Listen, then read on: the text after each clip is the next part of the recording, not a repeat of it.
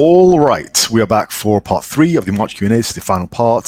Going to get through another six questions. If your question wasn't answered, then please do ask again next month. I do this every single month for my public subscribers, viewers, family, Faz fam, my Faz fam, for my Faz fam. So, first question is from Mr. Yoki Scape. He says, thoughts on knee sleeves. I know some people like them for joint warming and stability, but I'm wondering if they make sense for hypertrophy. Okay. Almost unequivocally, no. Almost unequivocally, they are a net negative for hypertrophy. Okay. Now that is from a sort of ivory tower discussion. So let's let's look at some possible applications. Some possible applications are potentially a sore knee. Let's say you bumped your knee on the sofa, you know, and it's hurting a little bit and it'll hurt going into the session. Uh, yeah, sure. Maybe there's a reason to be wearing a knee sleeve, a light knee sleeve, just to keep it warm, just to give it a little bit of extra support, just so you can get through your session. Um, let's say you have some acute soreness from overreaching, for example. Maybe you'll wear it for a week or two. I think where people go wrong is that it ends up being a permanent solution. Now, if it's a permanent solution, it's no solution. Because all that's going to happen is you're going to run into the same problem again, but just at a heavier weight. So I'm not a fan of them for hypertrophy. There are some acute instances. When I, when I say acute, by the way, what I mean is there are some short-term instances where you could probably justify the use of knee sleeves for hypertrophy. Now, when it comes to the long term, here are a couple of reasons why you don't want to wear knee sleeves. First of all, inherently, they're going to reduce your range of motion at the knee. That's the biggest negative. Okay, you're not going to be able to get full knee flexion if you're using knee sleeves because, well, quite literally, the material of the knee sleeves will prevent you from closing your knee all the way. So that's going to be a net negative for hypertrophy because you can't get into those deep positions which you need to do for training your quads effectively. So no more sissy squats, no more deep deep squats. Um, yeah, you can't do that. You, you just literally can't. So that's a big negative. The other negative is that people, what people tend to do is they tend to use these solutions as kind of a band aid solution, which prevents them from trying to figure out what the original problem is. Now, the original problem is you're in pain because of something you're doing in the gym, which means you are doing something in the gym which is causing your tendons to not to be able to adapt to the training you're doing. So you're overreaching either in volume or intensity or frequency. One of the three, or your form is terrible with a combination of those three. Okay, so you're doing something wrong, basically. It's a sign you're doing something wrong. So what you're doing with knee sleeves and what a lot of people do is they go, I'll stick on some knee sleeves, problem solved. and then they hit the same problem 20 kilos down the line because they never take the knee sleeves off. It's never just a temporary solution until I figure it out. It is a long term solution and I'm going to carry on getting stronger. And that's what always causes problems because you've never fixed the reason why you're getting knee pain. You're still getting the knee pain and it's allowing you to get a little bit stronger until you run into the same wall 20 kilos more, heavier, heavier down the line, 30 kilos down the line. Because again, you're doing something wrong. Either you're just doing your routine set up wrong, you're doing the wrong set of exercises, your form's off, or you have some kind of imbalance somewhere, or you're doing too much of something. Um, you know, so it um, it's it's used as a sort of just plaster over training and programming errors. But really, if your joints are hurting, you're doing something wrong. You have to look at your programming, and that's where I would suggest you work with a coach. Um, either in a one-off capacity, like have some kind of consultation, or you work with them full time for a few months, um, figure a few things out, figure out what does work for you, the right, the right list of exercises. Like, for example, for you guys, for you guys who are watching right now, who are listening, um, most people have had some knee pain. How did you get around it? Okay, did you put on knee sleeves and were you okay then for the next 50 kilos? If you did, great. Tell me how that went. Did you did you have to change your programming to fix your knee problems, your knee pain? do you still get knee pain? You know, what what are you experiencing? Who has actually managed to alleviate their knee pain? Now I can say, I can put my hand up and say I have. I used to get a lot of knee pain when I was a powerlifter, and I used knee sleeves. You know, but I didn't know back then what I know now, and that was that it was a programming error. Back then, the way that we responded to pain was we would just train through it, and so I could have done a lot better had I known now what I knew had I know back then what I know now, and that is to fix my programming. I was doing way too much for me personally, squatting. What I should have been doing is a lot more variety throughout the week so I could keep my volume high. That was not a thought process that came into my mind back in the day. But um, yeah, it means you're doing something wrong. Either too high intensity, too high volume, or too high frequency, or janky form with a combination of the above. So either figure it out yourself or work with somebody who you can figure it out with and look at what your own programming looks like. Try and figure out what your own programming looks like. That's what I would say. So, because overall they're a net negative hypertrophy, and if they even if they help you a little bit now to train injury free, it all it's going to do is have you injured later on with even more weight. So it's not it's it's just not a good trade off. It's it's in my opinion it's never a good idea for hypertrophy. Typically, the guys who use it tend to be the the high intensity guys. You know the top set, back offset guys, um, because they're chasing that weight on the bar. So for them, it makes sense because they are just into heavy, heavy lifting. So they're going to be in a lot of pain anyway, because that's the whole mentality, the whole, and you'll notice with guys who do the whole heavy lifting, one set to failure type of thing, pain is a way of life. They take pride in it. Like, yes, I'm the man. I'm in loads of pain right now. I'm in excruciating pain every morning of my life. Yes. And I, I know the mentality because I was like that as well. It's almost like a badge of honor, but it's really a moronic attitude. I'll fully admit that. But some people really embrace that and they live it.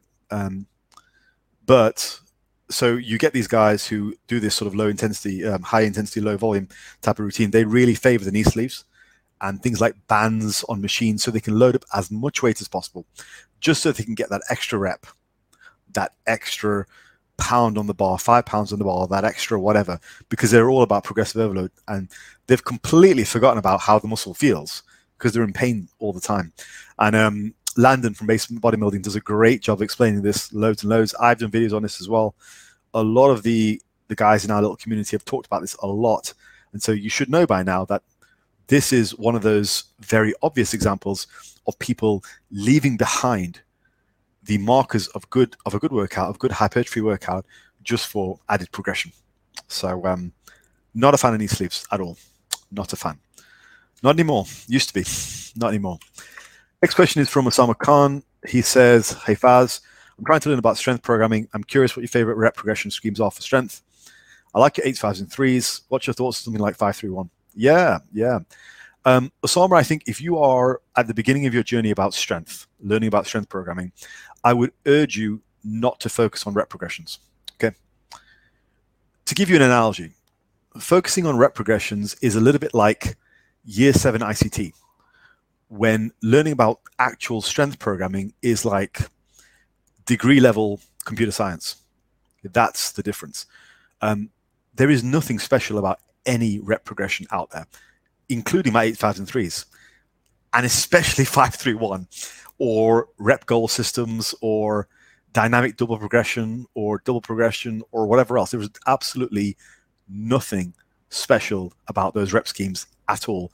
They that does not represent programming. It is simply just a way of keeping somebody consistent. Now, it should it should tell you something that 531 was so massively popular with a a, a very sort of um, 531 was very popular with a very layman audience. Now, there's a reason why, because it makes sense. It makes sense to somebody who knows nothing about programming. That was the main feedback from Wendler's programmer. It's simple. It works. Do you know why? You like it you like it because it's simple. You like it because you know nothing, not you, Osama, but the average person likes it because they know nothing about strength programming. But 531 makes sense to them because it's very easy to understand. So they feel like they're doing strength programming.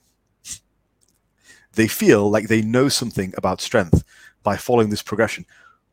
And the average person, they know nothing about strength progression and their consistency is terrible. So, what 531 did, whether knowingly or unknowingly, it allowed people to feel like an expert for five minutes because that's all it took to understand the program. Do fives, do threes, do ones. Wow. Tudor Bompa would be so proud. and and it it forced them to stick with something longer than they had done before with some sort of scheme to help them avoid burnout by cycling the lifts. That's it. That's all it is. That's what is good about these rep schemes, including my 8s, 5s, and 3s, the 5 3 1s, and every other rep scheme that people go crazy over, because it appeals to the narcissistic tendencies of every person that, oh, yeah, that makes sense. I get it. I understand strength programming because I know 5 3 1. I, but all it's really doing is, is tricking you into being consistent when you weren't consistent before. Now, if you really want to know about strength programming, then go go to the books. That's what I did. I have a copy of Bompa's books. I have a copy of of Hatfield's books. I have a copy of all that kind of stuff, like somewhere up in the um, in the uh, uh, in in the storeroom. You know, I've got a copy of all those old books. I got them 20 years ago, and these are books which are now 40, 50 years old. And I read through all of them. For the most part, didn't tell me much because it's so technical. You need to have a sports science degree to actually understand it. Um, but that's that stuff is really complex. Like the actual strength programming information is tremendously complicated. So if you want to learn about strength programming, learn about accumulation, learn about intensity, peaking, um, learn about intensity ranges, not just rep schemes. You know, rep scheme doesn't matter at all. There's a reason why people talk in terms of percentages. Um, learn about all that stuff. Like that's true strength programming and how things are put together.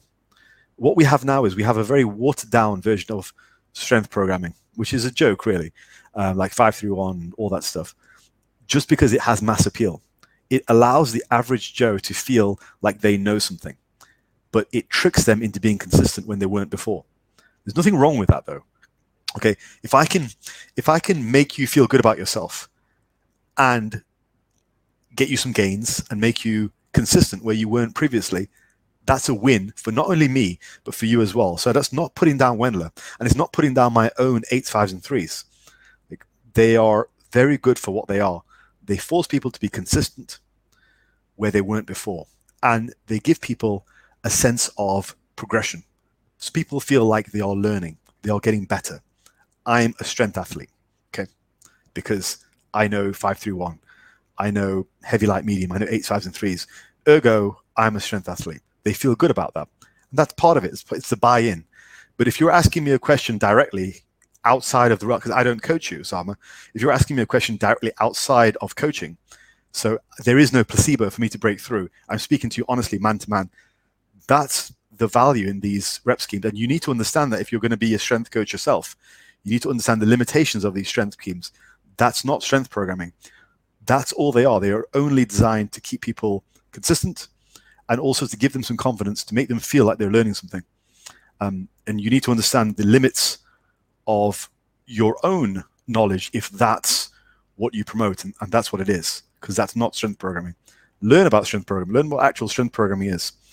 Um, read the old textbooks from Bompa and Hatfield, read all those and, and, and learn what actual strength programming is. Sure, all that stuff is great. Um, but you know, understand also the limitations of simple rep schemes. The, the, limitations and I guess the benefits, because most people don't need much more complicated than that. But um, strength programming, it's not. Okay. Anyway, cool. So I'm going to go on to the next question. Tech Texan, who always asks me short, sharp, good questions. Are Astergrass leg presses okay to use instead of squats and squat patterns for bodybuilding? Absolutely yes.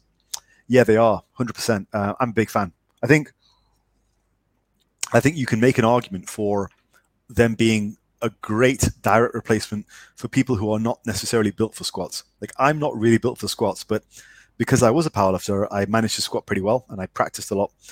A lot of people won't have the patience to do what I did, and that is get really good at squats. So I still like to do squats once a week, but um, I tend to vary up. So if, if I have two leg days per week, very often the second leg day will not include a squat, probably be a leg press or a leg extension or a combination of the two. But yeah, 100% Astergrass leg presses are, are great. Next question is 22% body fat, intermediate upper body. 250 by 10 bench. That's a good bench, you know. But noob lower body. Would I still make leg gains on a cut, or would it be best to let legs get on par with the body before the cut? Well, 22% is not that fat. Like a, a genuine 22% is not horrific, you know.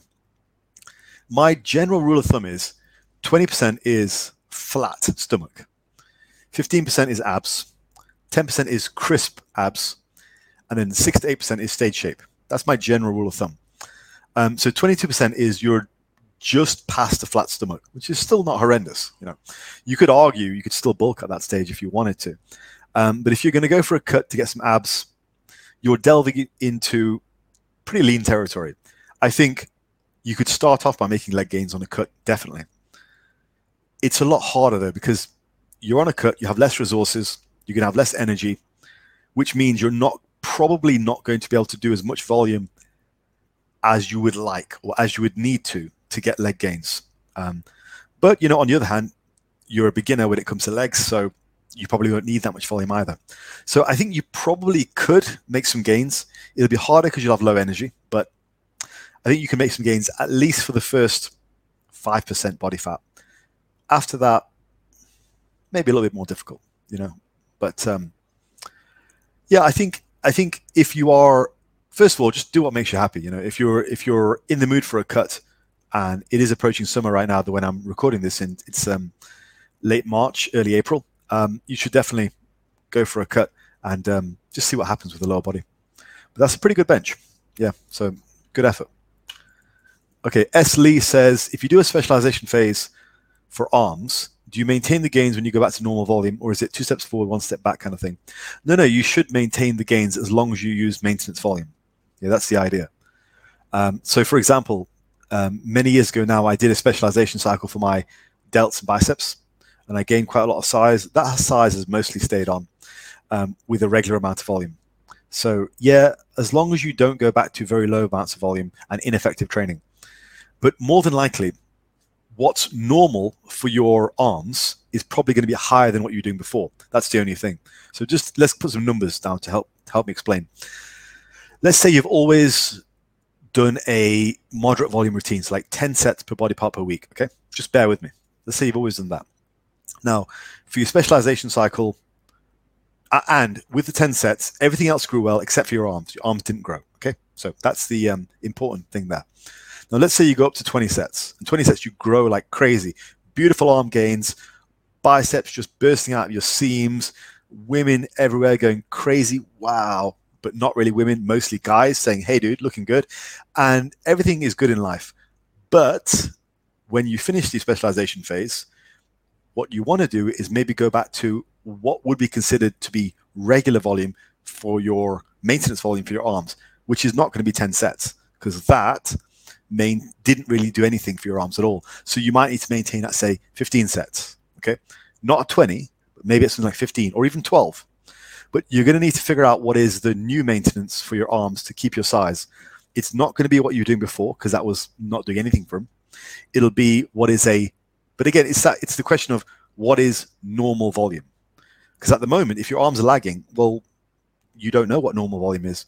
You don't have a normal volume like you've not figured it out yet. So you've got to figure out what is normal volume first, and then that'll be slightly lower than what you used to gain, I guess, in the specialization phase. So it'll probably be a little bit more than you're doing previously. And this is kind of what I say to most of my guys when I do specialization cycles is um, remember that this weak area is probably always going to be weak. So you're probably always going to need to do a little bit more volume than you would do other areas. Like it's the same with me. My delts and biceps always get at least three to five sets more than other areas, particularly my legs. So, yeah, it's just something you have to do. It's and it's only because those areas need more work to, be, to even to be at maintenance. Okay. Right. Next question is from Prince Meta, I think. He says, best way to come back to lifting after being sick. Really good question funnily enough, I've answered this question multiple times over the last year, and I've been make I've been meaning to make a video on it, so I might do it at some point. But really, the, the best way to come back is you have to have a very fluid plan. So here's I I was ill in um, I got food poisoning in uh, Bulgaria last year. So I got food poisoning, terrible throat infection, and I lost also, I think it was 12 pounds um, over the course of, I think, 10 days, something like that. So when I came back to England, I rested for a few days longer, and I was, I think I was, yeah, 12, 12 pounds down altogether, or four, I think 13 pounds. I was down about six kilos anyway. And I hadn't been to the gym at that point for almost two weeks, so about 12 days. And so what I I had no expectation I was going to be able to lift anything close to what I was lifting before I went because I was really training hard before I went. Lots of progressive overload, really really good training. Okay, and so I thought what I was going to do is what I always do in these circumstances if I ever get ill is to go in without any preconceived notion about what I want to lift. Have no idea about the weight you want to lift. Just have your routine in mind. So for me, it happened to be an upper body day. And so I was supersetting chest work with, with back work, chest back, chest back. And so I got to the first exercise and I started to warm up. And I was on the back machine. And on this particular back machine, I was rowing three and three quarter plates aside before I left. Okay, so plate loaded machine, you sit down, you row. Some of you see me on who see me on Instagram probably have seen me on this machine before. So I was on three and three quarter plates, and I thought to myself, I'm just going to start warming up see how it goes. So I warmed up one plate aside, did a set on chest as well, came back, two plate aside, did a set on chest, came back. And I thought to myself, okay, I feel okay. I was a little bit out of breath, but I felt okay. Okay, cool. I'm going to take it slowly. So I went up to two and a half plates. Okay, cool. Did a set on chest, came back. All right, still feel okay. Went up to three plates. Did a set on chest, came back. Strange. Three plates was was okay. I thought, all right, I I guess I'll go up again. Because um, remember, previous to going away and being ill, I was at three and three quarter plates. So I slowly went up. Now, at any point, I would have just stopped there and go, okay, this is my weight for the day. Because I had no preconceived notion about what I wanted to lift. I knew I could lift three and three quarter plates before I got ill, but at that session, I had no qualms about stopping at any point. So if three plates was my limit on the day, I would have just stopped there. But it was easy. So I thought, okay, all right, I guess I'll go up again. So I went to three and a half plates. So at this point, I've done a lot of warm up sets. I've warmed up with more sets than I would do normally. I've done one plate, two plate, two and a half, three, and three and a half. So I've done five warm up sets already. So I did three and a half plates. Felt a bit harder, but not too bad. Did a set on chest, came back. Was like, hmm, actually, weirdly enough, I feel okay. So I went up to three and three quarter plates, thinking to myself, is this a good idea, Faz? And I, and I thought, well, actually, I've, I'm warmed up. Three and a half plates felt great. So I guess this is fine. So three and three quarter plates, did a set on that. Didn't match the reps. So I think I got eight reps before I left and I got six reps. I thought, actually, that's not bad. So I got six reps above five. It's a pretty good set, good form. Went into my chest, came back. I thought, hey, that's a surprise. But notice the process that I did there. Okay. I took more warm up sets than usual. Okay. And at any set, I was quite happy to say, this is my working set for the day. I had no I had no intention to go up to three and three quarter plates. I was just going to go up and see what felt like a good weight for the day. It just so happened that I was lucky enough that I managed to get back up to three and three quarter plates. Okay. And that was after losing 12 pounds. So more than twice what you've lost. I'm not saying you'll be the same. I have lifted for a long time. My body is very used to lifting, and it seemed to recover very quickly.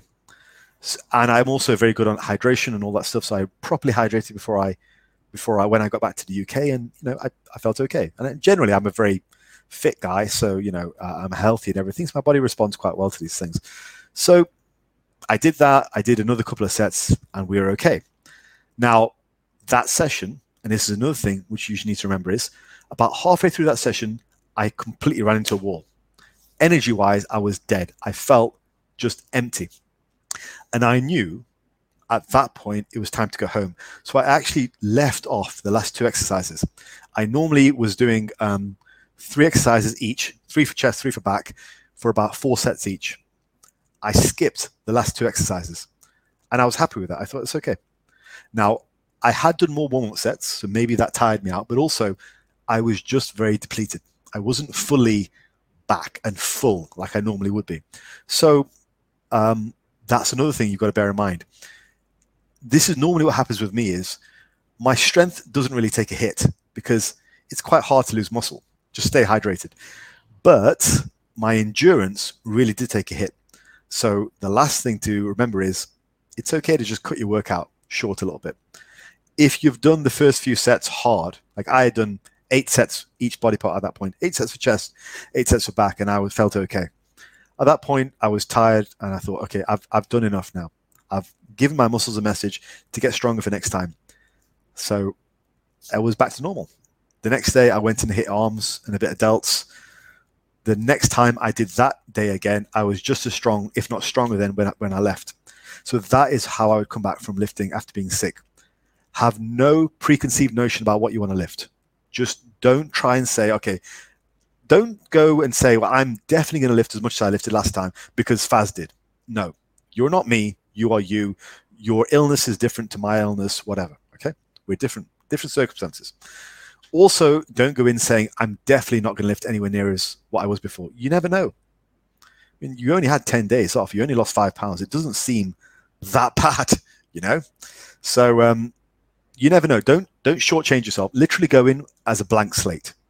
Figure out what you're going to lift on the day. That's the best way to do it. Right. I think the last question is from Pinoy uh, Pinoy Aesthetics. He says, "I recently became a personal trainer at a commercial gym. Any tips on handling many clients without losing the quality of my training and dieting advice?" Our higher ups push sales like a madman and wants us to keep taking on clients to infinity. Yeah, you're in a tough position you're in a very tough position there. Um, you have management who wants you to carry on taking clients, but you know full well it's reducing the quality of your your coaching. So it's tough when you're um, a hands-on PT. Okay, um, especially if you work for somebody else. The advantage, the way that I've set up my business, is I have a set figure in mind of how many clients I can take on, and I've never deviated from that. That is my limit. Um, I will not take on clients past that because if I do, it will reduce my service to those existing clients, and it's not fair on them. So I'm not trying to be greedy. I'm also not trying to put myself in an early grave from overworking. Um, I have a set number which I can handle, and I handle that and no more. If I want to make more money than that, then it's either a case of increasing prices or getting money from other avenues. Okay. But uh, at that stage, you know, I'm I'm happy, I'm good. So I get a lot more agency than you would have here. Um, I'm I'm not sure what to say to you, Pinoy. I, I really am not. Um, I would say, I would say, the only way that you're actually going to get ahead and develop a reputation for yourself is if you're good. And so, you're going to have to do a good job for your clients. I think I would, in this, if I was in your situation, I would probably enter into an open conversation with your higher ups and speak to them about your limitations because they are there to support you. So you do a good job to bring in lots of money for the company, right? That's the idea, isn't it? Um, clearly, you know, they have an interest in in your sales. So I would have an open, honest conversation and say, look, this is the problem that I'm having. I'm at a certain point now. Maybe you don't need to have that conversation yet. Maybe when you've reached a certain amount of clients, and you're really struggling, then maybe go in and say, look, um, I realistically speaking, I'm at my limit. If I take on too much, lay out, lay out all the numbers, lay out how much time you want to put into them, and lay out what you want to do with each client as well. Like, what are your plans? Um, and audit, almost audit yourself for them to say, this is what I'm doing. And I, I literally, if I was to handle any more clients, I wouldn't be able to do justice. So our service would go down. And then I guess it's up to them, you know. Um, but um, it's a it's a really it's really is a difficult one because on the one hand you want to do what's best for the clients, but on the other hand, these people are paying you as well. You know your your higher ups they're paying you. You work for their company. You want to make a good impression. You want to go up to the you want to go up in the company presumably. You want to have a good cv a good reference. So honestly it's, it's a very difficult thing. I mean me personally it's why i've chosen not to work for anyone. So i work for myself. I don't answer to anyone. It's for that reason. So I can do what's best for my clients and what's best for their progress because that is my reputation. Like my clients' results and their testimonials is my reputation. Is is, how the business has grown. So um, it's a tough one. It's a tough one on your own. I think if you have the opportunity to go on your own, you know, go for it. Um, but that might not be something you can do right now. So you may have to just try and compromise at this point. Ultimately, you don't want to annoy anyone. You don't want to annoy your boss, but you also don't want to annoy your clients. You're in that middle position, and yeah, you're going to have to try and compromise a little bit on either side. I think. Yeah. Okay. Um, hopefully that was helpful. I'm not sure how helpful it was, but I'm going to call it there. Right, folks. I will see you in the next one. Peace out.